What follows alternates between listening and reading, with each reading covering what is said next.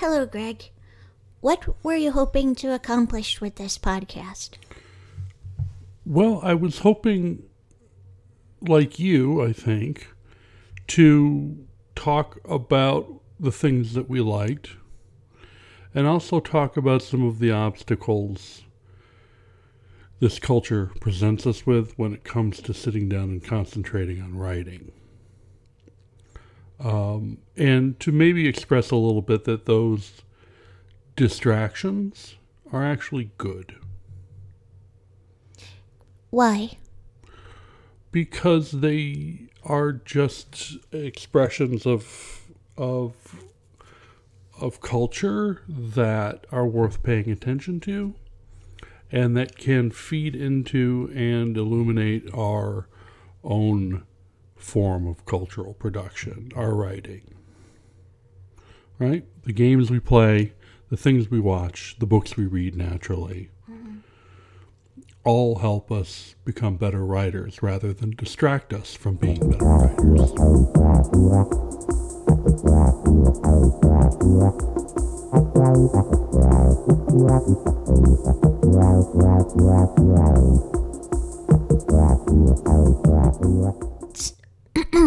Do you ever want a vary it up, though, rather than just being distracted all the time? Like, do you find you're distracted all the time? I do find I'm distracted all the time. And because I'm distracted all the time, because I'm actually lying to myself, um, all these distractions are not very good for my writing. Um, my attempts to come on this podcast and talk about it, I think, turned out to be a little dull. I myself am often frustrated by, like, I find myself often being frustrated because I am so distracted. And I feel myself not being able to enjoy things, which I think requires a certain amount of relaxation. Do you know what I mean? I do know what you mean. But this idea that you have to go and live like a monk, monk and be a real writer um, drives me at the wall. I don't think I can do it. I don't think that that would make any sense to me. But what about the surrealist? And they engage in a lot of socializing, and the thing was that they shared it. At the end of the day, they they were so excited about their group that about about being in this group and what they were doing that they, you know, they they just made it easy for themselves by sort of accepting that it didn't have to make sense, but it could have a logic of its own. I don't know if that's exactly how the surreal, the French surrealist movement went. It was, I think, a coterie of artists who all had a lot of fun together, and who also, incidentally, um, took a lot of information from other streams of media and culture um, they were intimately involved with other painters. Right, they, they weren't monks. My point is that they're not monks. Exactly. Um, but as a social unit, they were really super dysfunctional. Well, that jibes with us. Yeah, maybe. But I mean, in the sense that Andre Breton had a certain amount of total power, or at least assumed total power, and started excommunicating everybody. Hmm one by one, they were all excommunicated, so that what Andre Breton finally had left was this sort of toothless version of communism that that that that, that became what we remember of surrealism now, or not what we remember, but became its legacy. I don't think I don't think anybody has to be a monk the whole monk thing takes so much effort to get it off the ground. Like being a monk would be a full time job if you did it all by yourself. That's why they have a whole lot of people being monks together. Right? Right. And so that, I guess it comes down to this idea of there's something pretty interesting about a coterie or a cadre or a gang of artists. Mm. Um, and I guess that one of the things that podcasts do sometimes um, as a form of illusion is to make you think you're listening to a coterie. Right. And and or for the people who are doing it, they're thinking, "Oh, my people are out there," or like the other the other ones are out there. So, um, uh, as a consequence, I think we thought maybe we would develop this great coterie to start with. Um, you know, having our friends on. We did have our friends on. It was pretty great.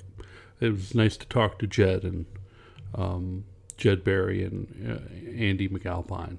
Mm-hmm. Um, but um, that's not the same thing. Uh, you know, we sort of directed the questioning.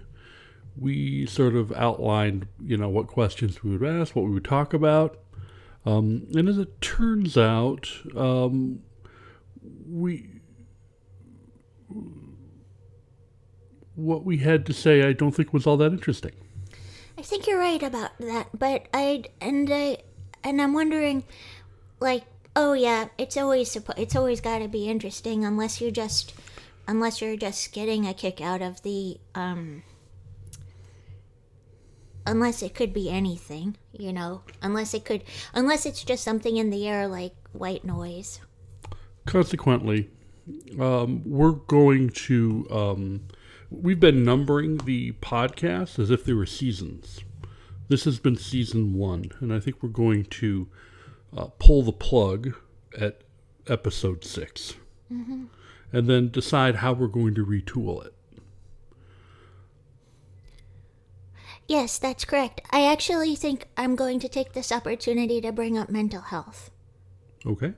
Well, I think this podcast is a pretty good reflection of a certain amount of mental health, at least for me.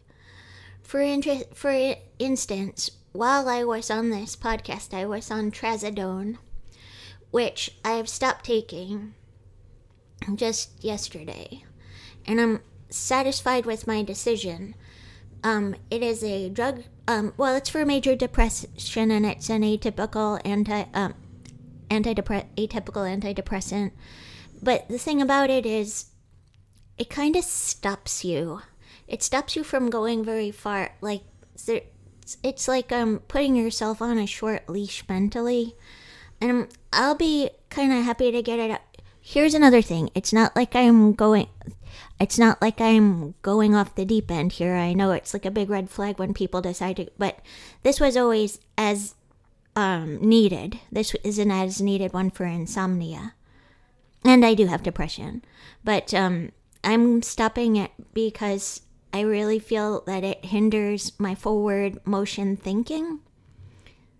And I think that, you know, I feel like it's made me kind of a bad influence on you a little bit. Oh, how do you mean? Well, I guess it seems to be that like I haven't I don't think I've been challenging enough to some of your outrageous statements. Like which ones? Oh, uh, um, just when you get really worked up about how shitty everything is, you know, because in the course of my life, and I know it's not like this for everyone, but my life started, um, it's put you this way, it's gotten a lot better. And I feel like part of that is just kind of realizing that I can only do what I can do and and that the organizing like you you the importance of organizing which is something that you teach you know organizing together with people. And I know this was this podcast was one way we were going to do that but I just don't I,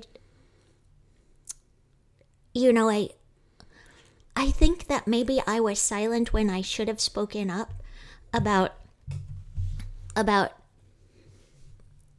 judgments that were spoken a little bit, you know, and judgments as to how how things work because what I've find out is that it's in the uh, is that there are all sorts of places where things are happening in slightly different ways that are better you know. Can you give me an example? Yeah, public access television, for instance. Um, that's just one example of a place that is open to people to put up their television programs.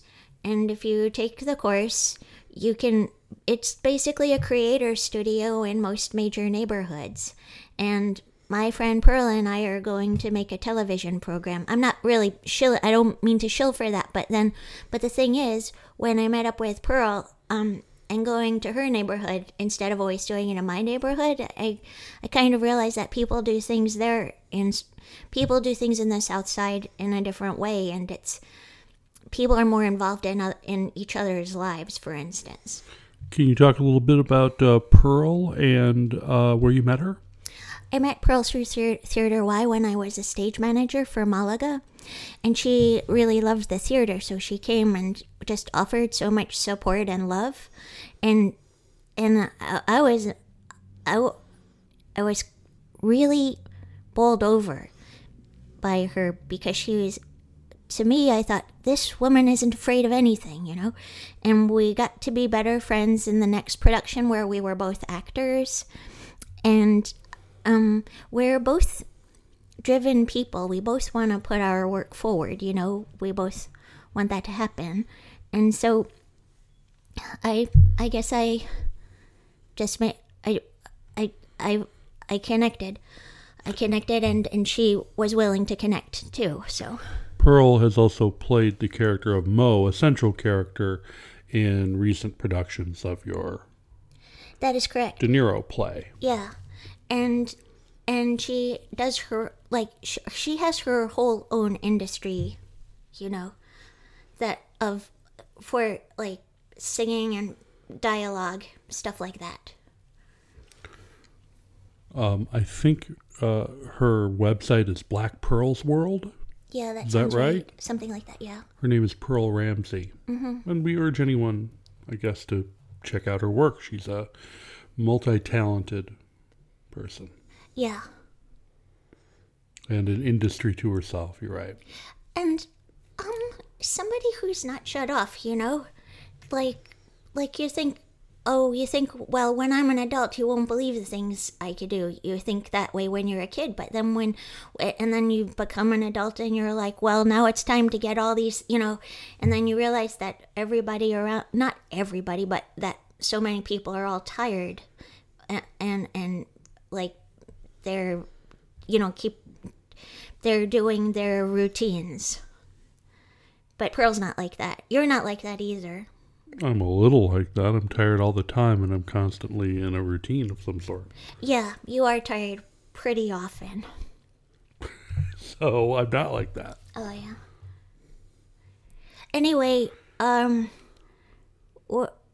and I'm sorry, but I've actually felt, I, in the process of doing this, I was hoping it would make you feel better too, because sometimes I sense that, that you're kind of sad, and I don't want you to be ever.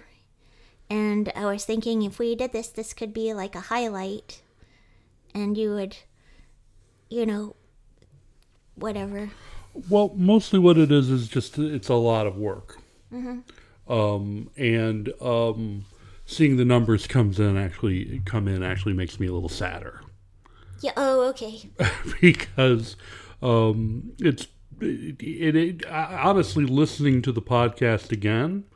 Um, one helpful thing has been that I listen to the podcast and I think, oh right, that's what people don't like about me.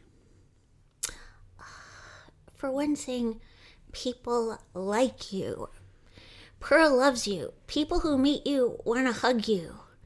I mean, that's how I felt meeting you. I remember what you were wearing and everything. It's it's you just you just feel bad about being opinionated. Right. That's well, and that's pretty much all it is when I'm on the podcast. Is I'm very opinionated, and um, sometimes that opinion has no reason to be expressed. Oh, I think it's expressed because there aren't too many reasonable people who are also socialists. So I tend to value it. Mm-hmm. Maybe I'm not seeing it clearly. But even then, like I really, really talked a lot last time about how I got all of that game crap for free. I really didn't like the tone of my voice, and I never know that that is the tone of my voice until I hear it played back, which one doesn't do all the time, right? One just goes around talking. Oh yeah. So actually hearing the way I do things, I don't know, it's given me some pause. Um, so um, I was really, really bored with myself in the last podcast. And I can't imagine anybody being interested in what I had to say. And, um, you know, uh, the numbers seem to reflect that. People aren't really listening to the podcast. It'll be interesting to see who is still around listening to hear this sort of final broadcast. Yes. That would be interesting. Here's a question, and mm-hmm. I'm kind of asking myself too. What do you think we could do differently that would make both the process more fun? I mean, I think you're a perfectionist. You are.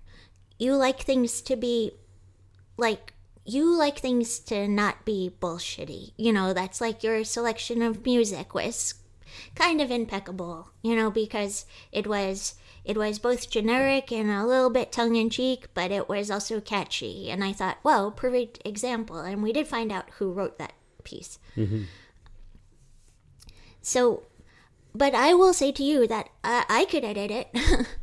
Sure, of course. you know, and that would mean that you would not have to put so much work in it, though you would be subject to my choices. Though, uh, um, I, I could play it for you. I mean, for instance, I could edit this one, if you would like that. Sure, that's fine. Um, but the, uh, the the question still remains that I think we both agree that we have had very little to, actually talk about. It's true. Well, the things that I'm interested in aren't things that can be proved at all. They're just kind of thoughts that I have of intersections that I find interesting. Do Could you explain one? I will give you one right now. The very first airing on television of Doctor Who happened the day John F. Kennedy was assassinated. That is an awesome thing to know. I know. And has anybody ever seen it? Well, I have. And it's amazing. And the whole time travel thing is basically like taking a piece of paper, crumpling it up, and then pouring ink on top of that. Is that how he demonstrates it in the very first Doctor Who? Even better, he doesn't even bring any attention to it. He just does it. It's amazing. It's like it's it's so full of information. I'm fighting to express my own opinion about the Doctor Who's that I've seen. Granted, I've never seen the Doctor Who you're talking about, the very first iteration. Yeah, the first iteration, um, in spite of itself, the the grand, it's the doctor has a granddaughter. Like, mm-hmm. let's just say that it's not, it's not some, it's he's not vampiring off a young woman. Like all the other Doctor Who. They did. do seem like it does make him really seem like a freaking vampire. I have to say that. Like like what's this like timeless man doing with a young woman? Like sucking out her life force, you know, like ravaging her imagination. But the thing about it that what I and okay, yeah, I'm a little bit I'm I'm I'm a little on guard. But the but but in this one it's the doctor's legitimate granddaughter. There's a connection there that and and it's like a, a real bond. See, uh, it's more fun when you rant than when I rant. Oh, I disagree. I like your ranting. Uh, yeah, I especially I like your ranting, Greg. I guess that's why we love each other. Sure, of course. um, so, uh, anyway, uh, But that's one thing. But it's not like like I can't I can't make a a paper. I can't like you know what I mean. I can't like explain that stuff. It's like intuitive, interesting to me. And a lot of people would be like, "Oh God, what bullshit garbage that is," and I would be like, "Well, sure, maybe to you, but you know, for me, it's like kind of an exciting concept of thinking about folding up. You know, the plane of you know our visible world and forces and putting a you know a super dense fluid through it as as as though that is what our minds are. The person who rebooted Doctor Who um, in the you know in the 2000s was the same person uh, who did Years and Years, the television show we just watched together. Oh, no kidding. And I have the same problems with the rebooted Doctor Who as I do with this Years and Years television program. Mm-hmm. Yeah, I can't really talk about it without. Should I spoil? It's our last thing. I'm going to spoil it. spoil everything. Yeah. I'll spoil everything. I'll, I'll just say, yeah, it comes to the conclusion that love is all that matters, which is a little, which okay, and I accept that. That's how I genuinely feel, but I also feel like it's a slightly neurotic. It, wa- there, there's something that, like, just like there's something neurotic about Doctor Who, where it never, he he never rethink. Well, it's never seriously looks over his life. You know what I mean? Well, yeah, that seems true. But I mean, for me, I just it's Doctor Who is a series of uh, Doctor Who and whatever companions he has getting trapped in um, a box, yeah. um, and then at some point realizing he has a sonic screwdriver, and then they get out of the box. Like it's just that over and over and over again, and now and again they will pause the the interactions uh, once per episode, maybe, to talk about some emotional resonance they have. Like, uh, could it be that the doctor and his companion are falling in love? Well, we dismiss that. It's a much more complicated rela- relationship than that. Or Doctor Who will come to realize that the sonic screwdriver itself is powered by the power of love. Um, and, you know, whatever. Like, it, it's, uh, it's this over, it's almost like this palimpsest of various TV sentimentalities Yeah. um, you know, it as far as pl- like the sentimental plot direction, Yeah. sentimental writing, as well as actual sentiment. That's- um, it, it, in a combination that is like nails scraping against a chalkboard for me. That's why pataphysics helps us. And it's like you wish that the writers of Doctor Who, late, late Doctor Who, like late, late in the game Doctor Who, you wish that they would take a, genuine class in pataphysics. I think it'd be great if there was a Doctor, uh, an Alfred Jarry um, show that happened as regularly as uh, Doctor Who, and Alfred Jarry uh, just keeps uh, showing up um, to you know early 20th century salons and um, you know messing with everybody's perceptions and then leaving just as if he were Doctor Who showing up in the modern world and showing everybody the world billions of years hence.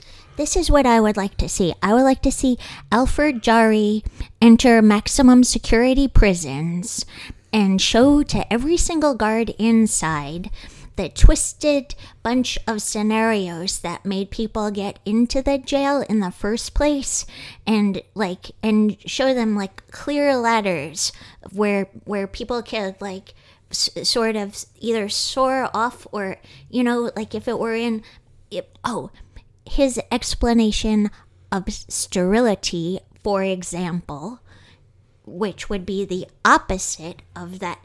And for just like getting excellent pataphysical um explanations for diabolical things that make that would make the people who are running them converts you know convert they they would open the jail you know they would like open it and like you know just like they would open it and like do some kind of crazy thing like with teaspoons of sand. Just like making an uh, this sort of thing you know? Like you take all of this pent up energy and you do something amazing. Or even like even just like inverting it, inverting the place itself and taking it over and making it somehow like a beautiful greenhouse. You're talking about Alf- the Alfred Jarry TV show still. Yeah, but I, I instead of being chaotic neutral, he'd be chaotic good. Gotcha. I think he was chaotic neutral. You read the Supermale, didn't you? Um, I started it, but I didn't finish it. He's a little samey for me. Wait, wait. You don't like Alfred? You like pataphysics, but you don't like Alfred Jarry. That's exactly true. Okay. All right. Got it. He's a little samey for me. I like Leonora Carrington. Yes. She's my fave surrealist, though she hated to be called a surrealist. Because the people who ran surrealism were a bunch of bullies and jerks, as I mentioned before. Yeah, and she's a spirited woman who wouldn't take it. Good for her. Yeah, she was great. Um, so let's say we start a second season of the Distractables. What would you like to do with that second season? I would like to introduce an element of randomness, and I'd like to edit at least half of the episodes. You can edit all of them, as far as I'm concerned. I, I don't, I don't find the process of editing very fun. Well, I would like to task you with coming up with the interstitial music. Okay, I have a feeling that um, should our podcast survive at all, I think all of the ones we've done so far uh, might be taken down because of the music I've used. Um, because uh, while it sort of advertises itself, the work of Luke Vibert um, and It's- his it's- curation, It's not his. It's not his work. This was this. The music on the web, on the podcast is by an Italian composer who's still alive. right? But he composed it for um, for uh, sound fi- like free sound files, like you know, uh, music libraries. Um, so I thought we were free and clear to use it, and it's unrecognizable enough that maybe we still are free and clear to use it. I just um, finding interstitial music. My point is is is kind of hard. We're going to have to go to one of those free sound places and use some uh, common license stuff. I like using GarageBand. When I did the video The Foil, I took GarageBand loops and I just messed around with GarageBand loops. And then I just put that at the end, and um, Pearl liked it. Mhm. And I consider her kind of like a connoisseur. Great. Yeah, so I mean, well, all I'm saying is that, like, all we gotta do is get a couple of, like, garage band sessions, and it should be alright. So introduce an element of randomness. How do we sustain that for week after week? Dice? But what do the dice tell us? Well, you have so many different kinds of dice. But what do they tell us? Well, you have one dice that, well, they tell us numbers. There are some that give us colors. There are some that give us terrain. There are some that, um, I don't know if you have, have alphabet di- dice, do you? I've got poker dice. Oh, okay, yeah. I don't know. It seems like it seems like we could have like a list of associations and then just decide which dice to roll. My experience is that randomness works really well when it's going, when you're really on a tear, but that it um, burns itself out very quickly Oh, and and leaves you with uh, no blueprint to go on in the future except looking for the next time uh, that randomness works out. here's something that I know to be um a tried and true method. You take a book that you have a lot of respect for. Mm-hmm. You flip flip through it so that every page is activated. You open it up randomly, you close your eyes, and you put your finger on the book. Mm-hmm. You write down that word, and you do it 9 to 11 more times. You write the word itself down, Yes, you do. okay? And then what happens? Oh, and then you write the other, and then you do, you repeat the process. Okay, and, and- until you have a sentence or a paragraph. Until you, uh, like I say, um, it'll be, I think, nine word sentences are standard, so are 11. You do, and then you make sense of it. Should we try that right now? Let's do it. Okay, give me a minute. Should I let it go? Should I let it go low? Yeah, no, go, keep it going. No, I'll just keep talking then. Over here in Chicago on August 24th, right, Greg? It is the 24th. Um, on August 24th, 2019, it is 5 p.m. in Chicago in the Rogers Park neighborhood. It's a Saturday. It's a Saturday. Okay, I'm gonna find the words. You're gonna write them down, okay? Okay. You got a thing I could write on? Chaos Warriors. Oh, that was a big one. Okay, got it. Oh, that thing's not gonna work. Here, use this. All right, I got it. Okay, I'm gonna do this with uh, with intention. Which which book should I use? I should give a quick um, shout out to my library. I finally unpacked most of my library after buying a bookshelf. um, to add to the one I had, uh, and it's uh, been kind of nice seeing all my old books around. Uh, should I use George R. Stewart's Names on the Land, or should I use Alfred Jarry's The Supermale, which I just thought of? Let's let's go with the Supermale just because we mentioned it. Okay, so I'm going to point to a random one, and you're going to write uh, you're going to write the word down I find. That's correct. Now you gotta rifle you gotta rifle it in both directions a couple of times. The number of times that seems right, but you gotta activate the pages, you know what I mean? Yep. Okay. Sexagenarian. Sexagenarian. Okay, we're going to do this nine times. Nine to eleven. Or I should say nine or eleven. Sangrado.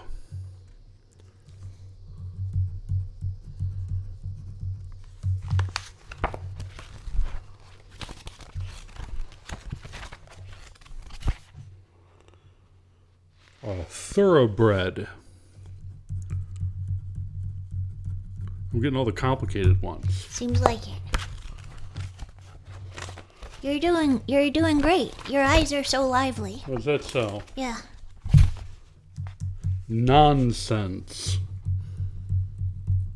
I like it. I guess when you look through an Alfred Jarry book, these are the kind of words you're going to get, right?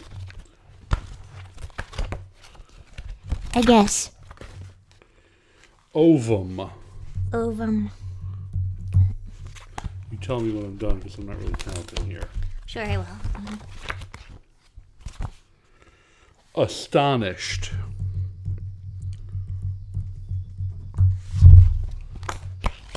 This must be really boring to actually listen to, though, right? It's not boring. People are doing it at home. Okay. Silhouette. I'm still getting all the 10 cent words. No verbs yet. I know.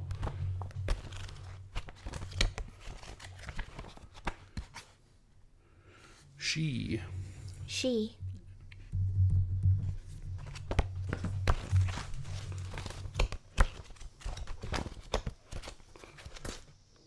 Uh, that was a blank page. Who? That's nine. Let's go for eleven. Okay. No verbs. I know.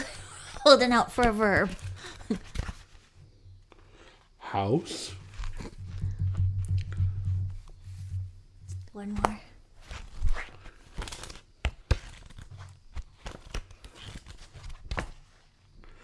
Girl. You could recite it. Sexagenarian, sangrado, thoroughbred, nonsense, ovum, astonished, silhouette, she, who, house, girl. There's a certain sense to be made out of that. Sure. Sagrado is the location. Sagrado is the name of a character, if I remember. It's been years since I've read this.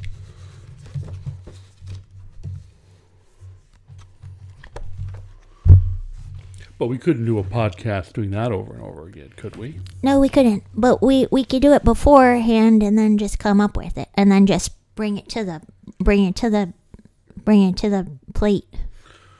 Let's explore um, a little more um, closely the idea of podcasts.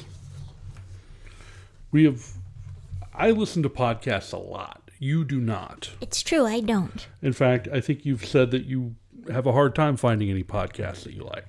That is correct, but there are some that I like very much. Could you tell me one of them? One of them is um, the Judge John Hodgman podcast. Judge John Hodgman has a very friendly voice. He sure does, yeah. I remember him from long ago, back when I was a regular writer on McSweeney's, um, taking a trip to New York and meeting all the other people who were regular writers at McSweeney's uh, just a year after it started. Um, and uh, uh, John Hodgman was the host. Um, way back in the day, this was actually before they started their first store. Um, it was at a Brooklyn location. I can't remember the name of it. Um, and I met him, and he was very nice. I'm not surprised. they would also have um, events in Chicago, and we would often host uh, the events in Chicago or do, you know, in that way I met Lawrence Krauser, one of the first novelists they published. Um, we all went to what was then called the Division Street Bathhouse, had the reading in the bathhouse, and Oh, then went wow. into the bathhouse. Oh, that's so cool. Unfortunately, it meant the author split off with the boys and went into the boys' side because uh, the uh, and all the women had to go into the women's side, and because that's the way the that bathhouse was organized. Uh, so that was not the best p- planned. Right, not transgender friendly. It was not at all. Um, nevertheless, those I remember those times fondly. I remember him fondly, and um, I'm really impressed by his level of success. Yeah. That um I was impressed when I saw him at the public library in Philadelphia when I lived there and he was on an event with Amy Sedaris and um a bunch of other people and he was singing these hobo songs. He's really funny. He was definitely the funniest part of that whole coterie, um, for sure. Some of that stuff has not aged very well in the McSweeney's organization itself. Um, I don't know if that's aged very well, but um, but he's remained pretty much himself throughout the whole thing. Even when he's playing a doctor on Battlestar Galactica, he's still kind of himself. yeah. You know, it's weird. Um, I I don't always listen to that podcast. Um, I'm always entertained by it, but I don't find myself wondering like, oh, when's the next one going to be? Or boy, I can't wait to hear the next one. I think in part, um, part part of it has to do with the um, what has happened to podcasts in recent years. They've since we started our podcast and ended it back in like 2011 2012 um, podcasts have exploded in this way where it's really hard to get a grasp of what's happening with them um, except that they're conglomerating in a way that's kind of makes me sick Oh, you mean like you can hear this on Stitcher and Stitcher is like is that what you mean? a, a little bit. I mean, the business of it is is has become a thing where, uh, you know, before we simply uploaded some software, uh, got a little help, uh, and uh, you know, from from the technical staff at Amherst Media, um, and just sent things directly to iTunes. Now, it seems as if there's a whole lot of tiers of paying various Internet 2.0 entities money in order to get your podcast out, which is pretty depressing. Sure. Because it, it means that the gold rush is over, and all the people, only people who got rich were the people selling the shovels and the picks, you know.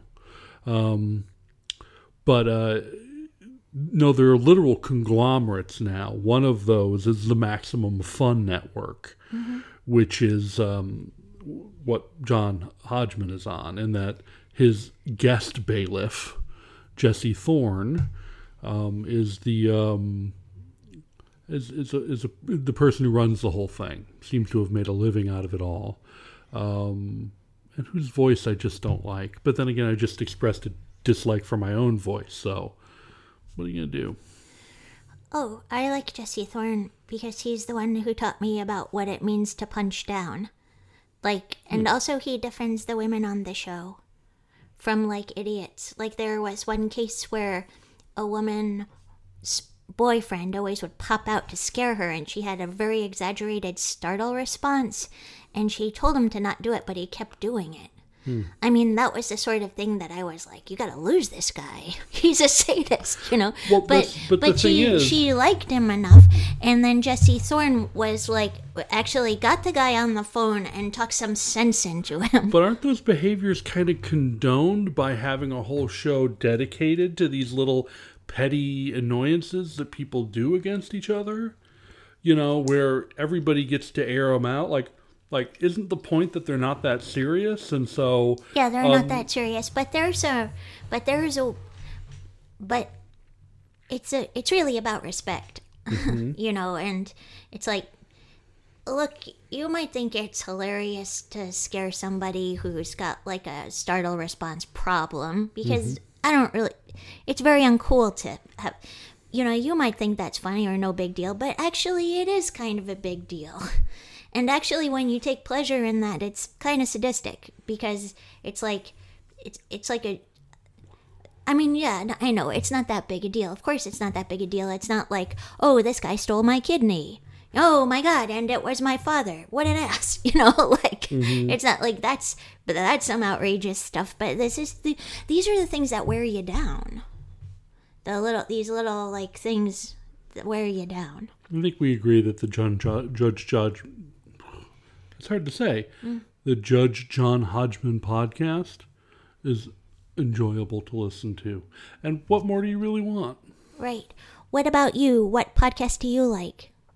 Well, I guess maybe we should just talk about our very favorites. Like I've got a I've got a few I listen to podcasts all day long. It's what I do when I paint. Sometimes it's what I do when I work. Mm-hmm. I listen to podcasts and audiobooks and stuff. Okay. Um, For two years, I've been listening to the Chapo Trap House. Mm-hmm. Um, for a year, I listened to them without realizing how much money they made. Mm-hmm. They make money hand over fist. well, um, For a while, I really was under the illusion that for about a year of listening to them, that they were just a bunch of dirtbags talking about leftist politics in their, you know, where do they get basement. the Where do they get the money from? all from Patreon. In fact, I I'm a little I, I'm a I find it a little their their their structure is so simple, right? They put things up on SoundCloud and then they have a Patreon with the the least amount of language you could imagine, right? Um, but they are saying things that people really want to hear that aren't being said anywhere else. And this goes in a couple of different directions. Um, you know, they're they're officially they're just like really strong supporters of anybody who uh, would run as a socialist, right? And in particular, their hope that in the future workers can take autonomy and um, run their businesses uh, in place of their bosses who do not deserve to profit like parasites off of the work we do. Um, that's a that's a pretty standard issue socialism, right? Um, but they have expressed it by supporting Bernie Sanders, who they see as a step in that direction. Now, one way or another, no matter how you feel about this, what they generate, other than lots of money, is lots of ire. Ire from whom? Well, um, not as much from the right because um, the right doesn't understand these issues. But so the first thing they do is to see whether or not leftists are fighting, and if they're fighting, they're just smart enough to leave that alone. Um, right? You know, people who speak and discuss things on the right have no ideological basis for what they're talking about, so they can never like actually engage in these discussions without destroying themselves. So most of the ire comes pretty much from their left and then from a little bit from their right from like so there are a whole bunch of Clinton supporters who think they're wild-eyed crazies who don't deserve their popularity. And um, a small coterie of probably much smarter communists who think of them as being you know, deluded at best in So- terms of how uh, worker autonomy is going to come about. Certainly not through, they say, someone like Bernie Sanders. Do they invest their profits in making worker friendly like means of productions? And this is the point I'm coming to. Uh, they seem to invest their profits mostly on uh, going around uh, to comical locations and burning them. They're very smart about this. Like they just went to the Iowa State Fair. Um, they seem to do uh, self-admittedly a lot of cocaine, and uh, they're uh, getting more and more paranoid f- with each episode. Oh, really? Um, so it's like a saga. it's a little bit of a saga where they're they're I think discovering the fact that they're in this weird position where they have lots of money um, and um, are formulating um, ideas and policies which you know are up for you know whatever up for debate. Um, and they're just probably at this point now where they're getting um, a lot of flack for it, and you know they're getting flack for it on places like social media and all these dark, mossy, clouded areas that basically describe our social sphere, um, which breed paranoia What you and mean, gross like- feelings. Like 4chan. sure, but I mean, their biggest I mean, is that what you're talking about? well, their their their biggest chat room is on Reddit, oh, Reddit, right, right. right. where the most virulent, you know, like you know, really virulent racists sort of exist just on the substrata. Um, it- it's become a sour experience listening to them. But what do you like about it? Um, they're very funny, and in the end, they express most closely, I think, my feeling about politics and the way it should be expressed, which is with a lot of humor, a little bit of disgust, and with a pretty, um, with an eye towards empowering workers. Um, my problems with them are few. Um, one of which, though, is that they they are increasingly paranoid, and though it doesn't come directly from their coterie, they have like other podcasts they're friendly with. Particularly, uh, you know, there's this one called Red Scare, where they're just starting to get a little mean, Aw, you know, and they're starting to like quote fascists like Camille Paglia about you know like basically just calling leftists ugly. you know what I mean? And and elevating that to a moral standard. Uh-huh. that's too bad. So it, it, it it's you know it it's always been a little weird on the right, but now things are getting weird on the left.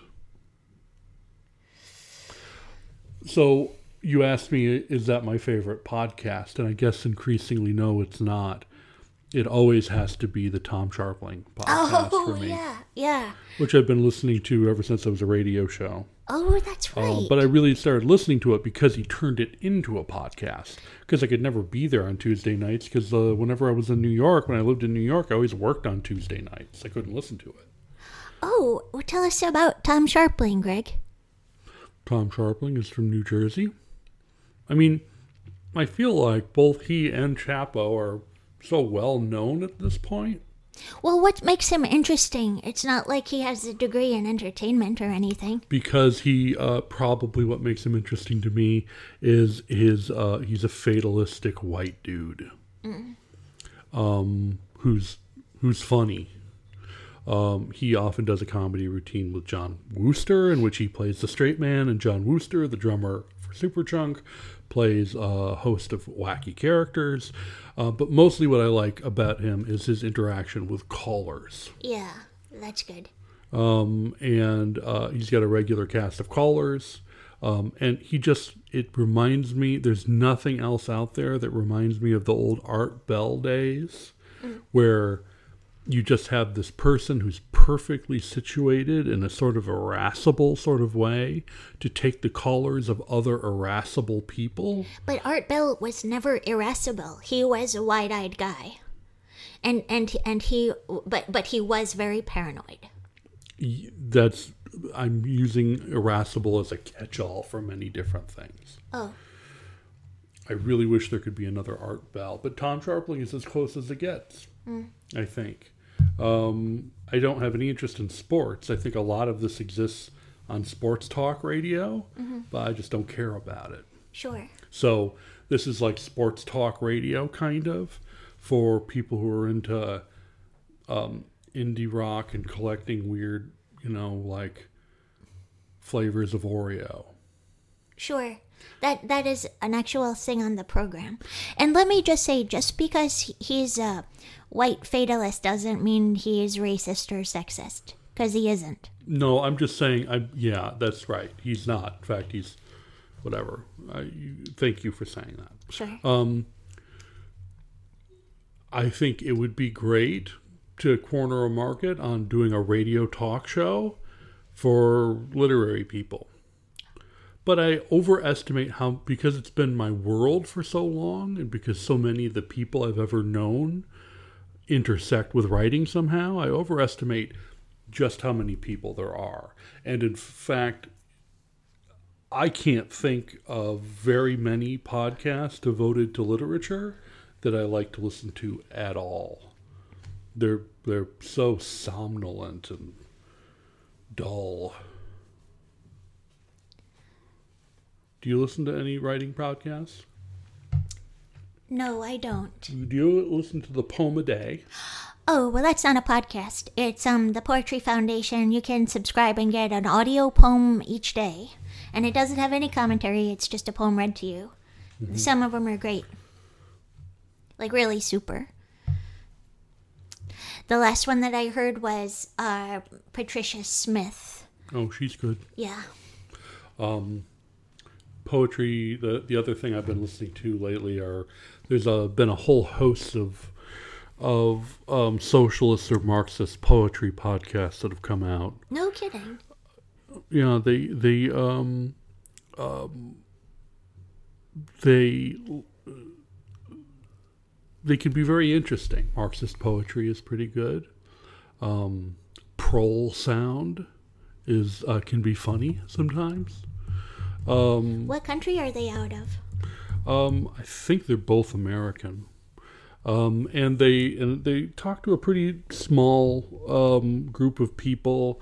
Many of them um, are uh, have sort of habituated themselves to Paint Bucket, an online poetry magazine, which um, their only editorial claim is that um, they'll read anything twice, and if they understand it the second time, um, it's worthy of publication Okay. um, and also that it be Maoist in nature. Do I understand that? I don't. I, I understand Mao as a person who brought communism to agricultural settings. Uh, that's kind of how I could. I guess there's a whole theoretical underpinning to saying you're Maoist, which has a lot more to do with having a cultural bent. Uh, but I really don't understand it, and I really don't care to because I have so little sympathy with most communists because they can't. They don't seem capable of getting workers together to form a mass revolt of any sort.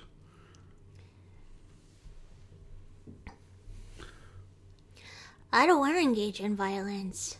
I feel like that's a problem. Sure, but a revolt can be um, can be subversive or silent or or you know corrosive from within or Well, peaceful or love based. Here's what I'd like to see revolt wise. Mm-hmm.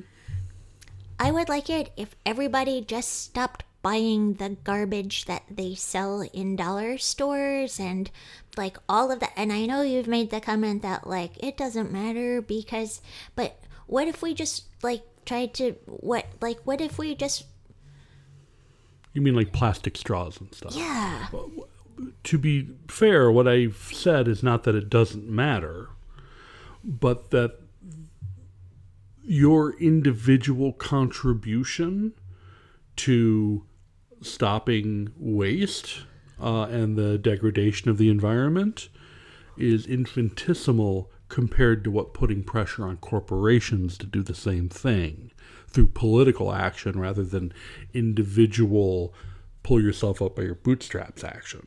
I know, but this is just this is my fantasy, right? Because it's my anarchist fantasy mm-hmm. that everybody will like, and and then it, this my anarchist fan, fantasy is that everybody will turn their backs on the corporations, like and go off, and like and and that would be like their coming of age. They would be like, I'm gonna see what I could do on my own, and I'm gonna come of age, you know, and then some people will come back and be like, no, I kind of like it this way, you know, the way it used to be before I took a, you know, a, a break. And then other people will be like, hey, this is great. I finally found what I like to do, you know. Well, it seems like there are two alternatives that are that are both uh, equally frightening and but possible and better than what we're doing.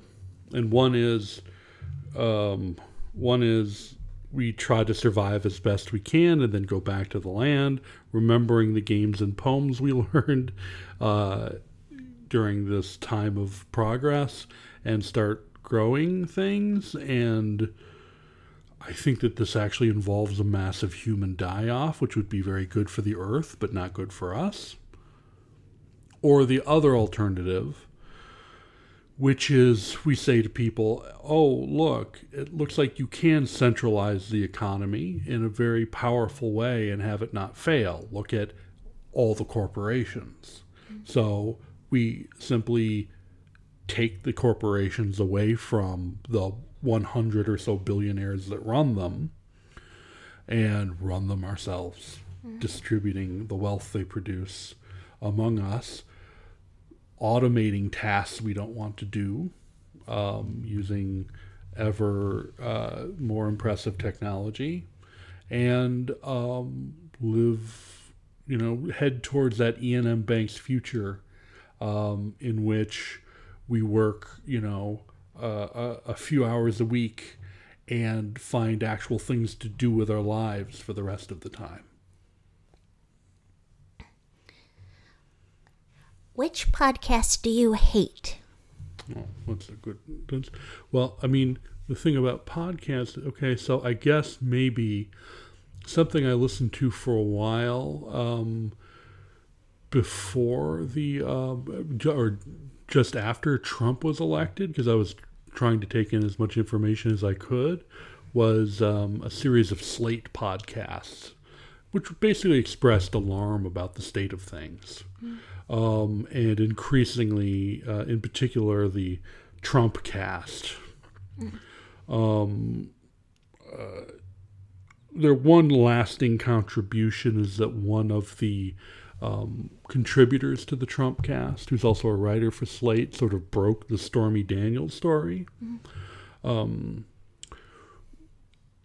their helplessness, but also combined with their smugness that they knew they were right, these sort of, you know, right wing, uh, but to the left of Trump figures who basically just run, you know, new most of the forms of news media we are allowed to read or that are, you know, omnipresent in our lives. Hearing them talk and attempt to make jokes and put on skits and just generally try to make the news an entertaining thing, uh, interspersed with um, advertisements and interviews with other journalists about why we're all wrong about what we think about Trump and what we can do next um, to elect the next Clinton into office or whatever. That is probably my least favorite podcast. Okay, gotcha. I'm sure that there are some podcasts out there that are virulently worse, like the Joe Rogan podcast, but I've never actually heard the Joe Rogan podcast. sure. What about you? Well, I never told you my second, my second favorite podcast. Oh, I didn't know we were. Oh, yeah. Okay. Tell me your second favorite podcast. Um, Cocaine and Rhinestones, which is about Oh. country music. And here's another take we could have for our own podcast, which is should we ever do a season two, just research something deeply Yeah, and talk about it. I like it. I like that model. He's a really, uh, very likable, very likable host of this program, and and and he can't disguise that he really cares about all of the players. They're stories about pu- country music, uh, and country uh, singers of country uh, of country music. Uh, that uh, Ernest Tubbs, for instance, and uh, Loretta Lynn, and etc. They're really deep dives Yeah. um, into um, into the subjects, and he has, for instance, a three-part series on uh, the creation of Harper Valley PTA, Yeah. which is amazing. There's the Louvin brothers. The host is Tyler Mahan Coe. He's pretty good. Um, he's the son of country musician David Allan Coe and grew up in the industry. Okay. Something tells me he has um, a a deep background Oh yeah. just going into it and more time than many of the rest of us usually have to devote to the subject. Um, so that what he does, which is totally extraordinary and valuable, even if you're not already a country music fan, um, um, but really hard to replicate. Oh yeah, we we couldn't be him because he's him, and also um, though I I, though I care very much for country music, I don't think I would have the wherewithal to, to you know, like I wouldn't do a country music But podcast. let's say we decided we wanted to do a deep dive into poetry. okay, right? Which could be interesting. Like I could see like doing an episode on you know like a two part episode on um, uh, Mina Loy and Arthur Cravan, for instance, could be really interesting, but would involve hours and hours of research. Um, you know, I'm not that interested in Mina Loy because she was a eugenicist. I like um, Gertrude Stein, and I'm curious about after Gertrude Stein died, the way Gertrude Stein's family basically cut off, um, the way they cut off Alice B. Toklas huh. and and left you know kind of left her like dis, dis disavowed any kind of acknowledgement that she might that she m- might be worthy of having you know the apartment you know just this stuff uh, gertrude stein's family was very wealthy i don't know if she got along that well with her brother her brother called her an idiot all the time publicly even that would be that that would be a super interesting podcast. Uh, well, that is that's the one that's so far of all the ideas we've mentioned about what to do with the podcast in the future. that is the top idea. Doing in-depth um, reports about writers Sure. aspects of them that that we know that maybe younger people uh, don't know. Well, I think the thing about writers is that they're, um, unless they're independently wealthy, like they all s- struggle with money. You know that that money is a big part of their. You know, because obviously they're writing, which is, I don't think people ever got totally rich being a writer, or at least the writers we like never really, you know, so you can't really think, oh, I mean, unless they're like a total megalomaniac, but you can't really think, oh, this guy did it for the money. You would mm-hmm. be like, well, this guy had something to say, you know. And I, when I use guy, I, I kind of mean it as a broad term. But uh, yeah, I mean, I'm interested in that because I do, I do wonder how people make it, how they survive. You know, sometimes it's like, oh well, this is like surviving in spite of everyone, you know, and then writing it down, and then you're like, well, I'm gonna write it down because in the future maybe everybody won't be so deluded. you know what I mean? Yeah, I mean, I think the economic aspect of being a writer would be interesting to me, you know, story wise.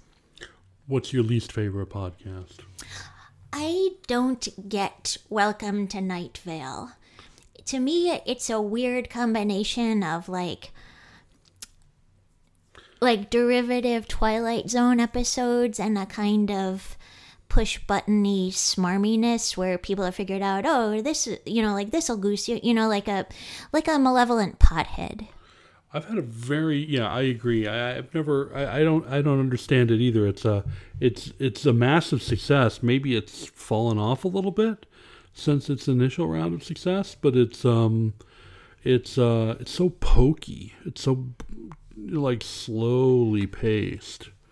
And is it supposed to be funny or are you supposed to get engaged with the characters cuz neither of those things are true. I gotta admit that I've only like listened to it when I used to work at a restaurant, and one of one of my coworkers, who I considered a friend, he loved it. He absolutely loved it, and he'd play it. And I'm I'm not the kind of guy who's gonna be like, oh God, turn that off. Like only once in my life have I done that. Mm-hmm. I try to be pretty tolerant, and. And and I so therefore I listened to it and I was like, wow, this is some shit. This So is some why- low grade shit. Yeah, the loving it part. Like there are people who love it, and I just I wish someone could explain. It's geek sarcasm.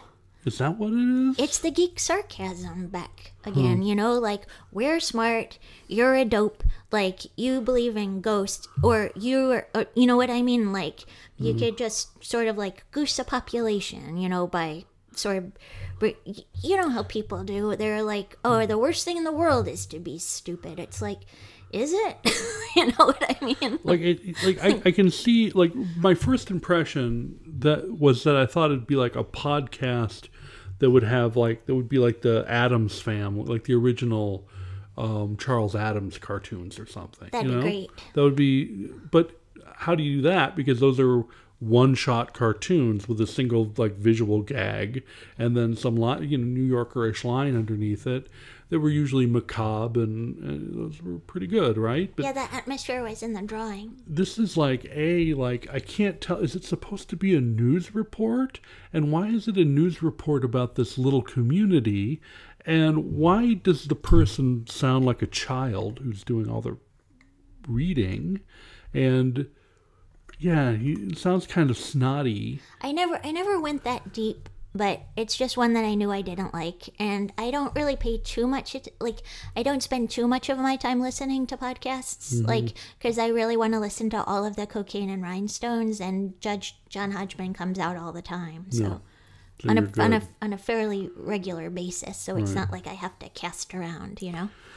So, uh, but here's here's the here's maybe the final thought as we're talking about podcasts, um, which is we've often talked about doing radio plays, I would love this. but but I would I would love the it. I would love for it to, uh, I'm going to put out a controversial controversial opinion here. okay.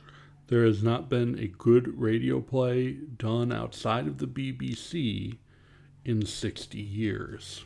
How do you know this, because Greg? every single one I've tried to listen to has been unbearable at a Welcome to Night Vale level. What about Super Ego? Okay, good, good counterpoint. They are brilliant, Well, they're gone now. but And Super Ego, so good. It's really weird to think because you'd think that podcasting and improvisation would be a perfect match. There's so many improvers out there who work at a really high level um, that you'd think that it would be a snap, that there would be a lot of in, really funny improv comedy shows out. But I've listened to one or two, and the only good one is Super Ego, which stopped running uh, episodes like three or four years ago. Yeah, they are brilliant. Um, I totally recommend it. And you're right, that is a, a really great exception. But be honest with me. When you've heard people do scripted radio plays, the few times you've had, have you considered them successful? You okay? Uh, it's not that easy to write a radio play. No, I wouldn't think so. It's it's it's almost harder. Hmm And certainly something that would be in way hard to do like twice a week. I agree. There are many podcasts that like will accept 10 minute plays and then, you know, pretty much air them and There stuff like are really? Uh yeah, there Which are. ones? Well, there's one called Amy's Horse. Have you heard of that one? That's the one you bounced to me a few years ago. Huh, I guess I don't remember that. Um and let Do me you, but have you been listening to it regularly? I have not. Why not? Um I like comedy. Comedy is my thing. Like here's what I consider a gold standard.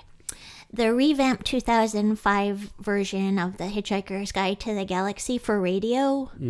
BBC. Yeah. This is why I'm like saying They're I, I, really good I at give the BBC a They're pass. they're really good at that stuff, man. Yeah. Oh wait, okay. So no, I haven't I haven't found I haven't found one, but I'm a big I'm a I'm a big believer in super ego.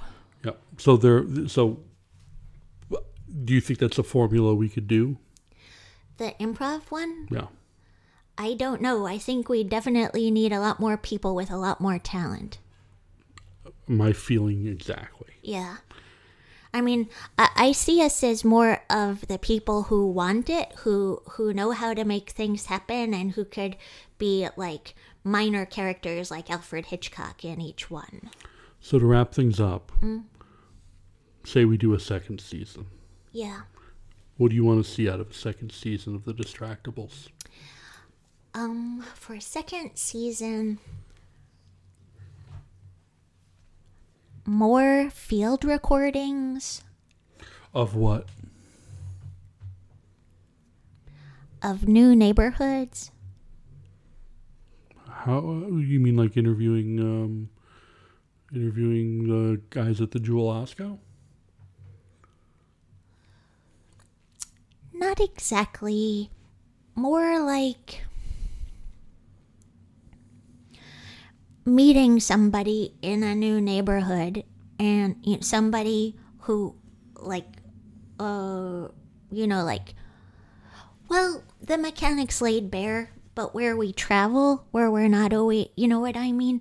Like, the mechanics of trying to get a radio play podcast out there laid bare by bringing the recorder and to other people's neighborhood rather than just staying at home. And i i have to say i do think that's a key element in is is getting out there and you know letting life interfere. Okay, but I'm still confused about what we'd be recording. oh we'd be recording some behind the scenes footage for our play for the plays that are brought to us. You mean we would put on whole plays, and the podcast would be the behind the scene scenes footage of the creation of the play? what about this? What if we go to a play? What what if we email people who do work that we love, um, who are making plays, and we say we'd love to record some of this for a podcast. Can you think of a of a part of your play that would be particularly appropriate, and could we record it? Like as a way to boost your show and for us to kind of so like the work will already have been done. We'll rely on the director or the art, you know, to put it together. Then we'd we'd go, we'd record it, and um, then we'd maybe talk about it, and maybe get to talk to somebody who is doing it. You mean well? like, like for instance, the Ballad of Lefty and Crab. That would be a perfect example of something to get like their terrific, like one of their amazing, terrific numbers. You know. Well, here's something we used to do: is we the the, uh, the basis of our podcast was to go out and record readers reading, and then put them up. And I have a feeling that was a big source of um, our audience were just people who wanted to see Jacqueline Waters or John Beer or um, other people read their work. But to my mind, um, one of the problems with that method um, is that we were devoting a lot of our effort to other people's work. And um, though we never profited from it, should we ever profit from it, it means we're profiting from someone else's work. And we would have to come up with some sort of structure to give back to them in a way that would make sense. Well, it's true. We didn't require any money from that, and this time it's a Patreon. Yeah, but we don't make any money. We make less than $5 on the Patreon. Okay. It's another thing I'll be canceling soon, I think. Okay, I guess. I don't know, Greg. I guess I just mean, like, I kind of do miss the reading because it wasn't us, you know, and it was sort of like the jewel of each old podcast. Mm-hmm. And, you know, I, I really love theater, and I, and it, and it'd be nice to just get like a sample, you mm-hmm. know, of something that we think is amazing. Like tomorrow we're going to see Casa Valentina. Know, that would be. Yeah, but I really doubt that we could No, we talk to, to. anyone and record N- the. not in this short notice. I mean, it's possible. It is certainly possible, uh, but I don't know anybody. I mean, I think that would have to be seeing it a second time. to me, that's tantamount to going to a, uh, a, a, a concert and saying, "Hey, before you play, can we set up a recorder and record your performance so that we can put it on our podcast?" Oh yeah, that's a good point. I always get messed up with time. Like the ti the timing of things is always, you know. But what about what about productions that want to extend their run? And there's that doldrums in the middle. Yeah, maybe. I You mean, know? it'd be interesting to just do a doldrums podcast of you know talking to uh, performers about the doldrums of any play. That period in between the opening and the closing days. Sure, yeah, that would be. But that's a little high concept. Uh, it would probably imitate the experience of their doldrums. To my mind, I think the best thing we go we have going on as podcasters is that we've got a pretty good rapport, both as friends and as a married couple and as talkers. Sure. We have a unique perspective on whatever it is we bring, and I think that we're um, have less fear about being honest than most people. Um, that can also be boring, though, meaning self-satisfying. we have no problem just saying that we played a game last week and going so deeply into the details of that game that anybody who doesn't care is going to be bored out of their minds. It's true. It's hard to imagine that, though, just because games are good. Any final thoughts? Final thoughts. Um, Anything you want to say to the seven or so people who listen to us? thank you for listening to us. That was really good of you. You could have done many other things. And, well, I don't know. We know it's hard, especially. There's the dog. That's not our dog. That's the dog who lives downstairs. I guess just, um, that we care about people, and um, it's a uh, it's um. Well, I just think it's great that you listened at all. So thanks for that. Ditto on my part.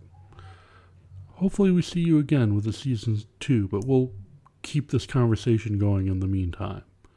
Okay. I love you, Ish. I love you, Greg.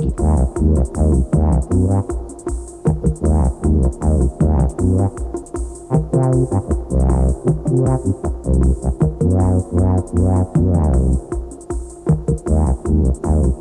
Yeah.